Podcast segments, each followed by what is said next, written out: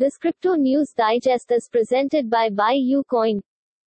Bitcoin regains strength. Why bullseye strong rally above $40,000? Bitcoin BTC price started a fresh increase above the $38,500 resistance zone against the US dollar.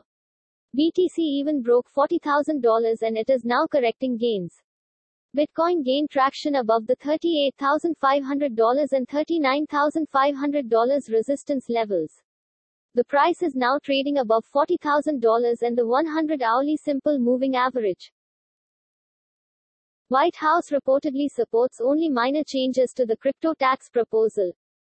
The crypto community is pushing back against amendments to the crypto provisions of the White House's infrastructure plan, which seeks to raise $28 billion for infrastructure funding through expanded crypto tax transactions and impose new reporting requirements for crypto brokers. Ethereum network burns $395,000 per hour after London upgrade. Approximately 2.3 Ethereum ETH is being burnt every minute through the new transaction fee mechanism introduced in Ethereum's London upgrade on August 5.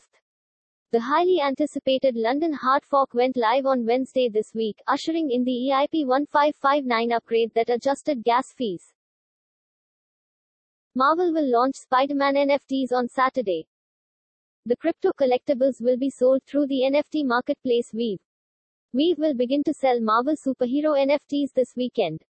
The first series of non-fungible tokens will feature 5 variations on Spider-Man, priced between $40 and $400.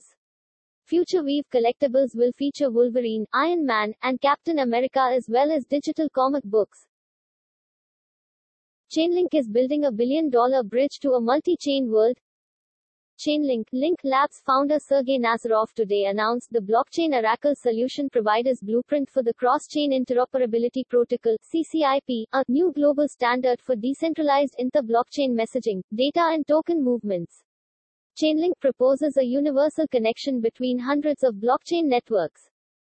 Stay tuned for the daily dose of Crypto Digest with BuyUCoin, India's oldest multi-cryptocurrency exchange.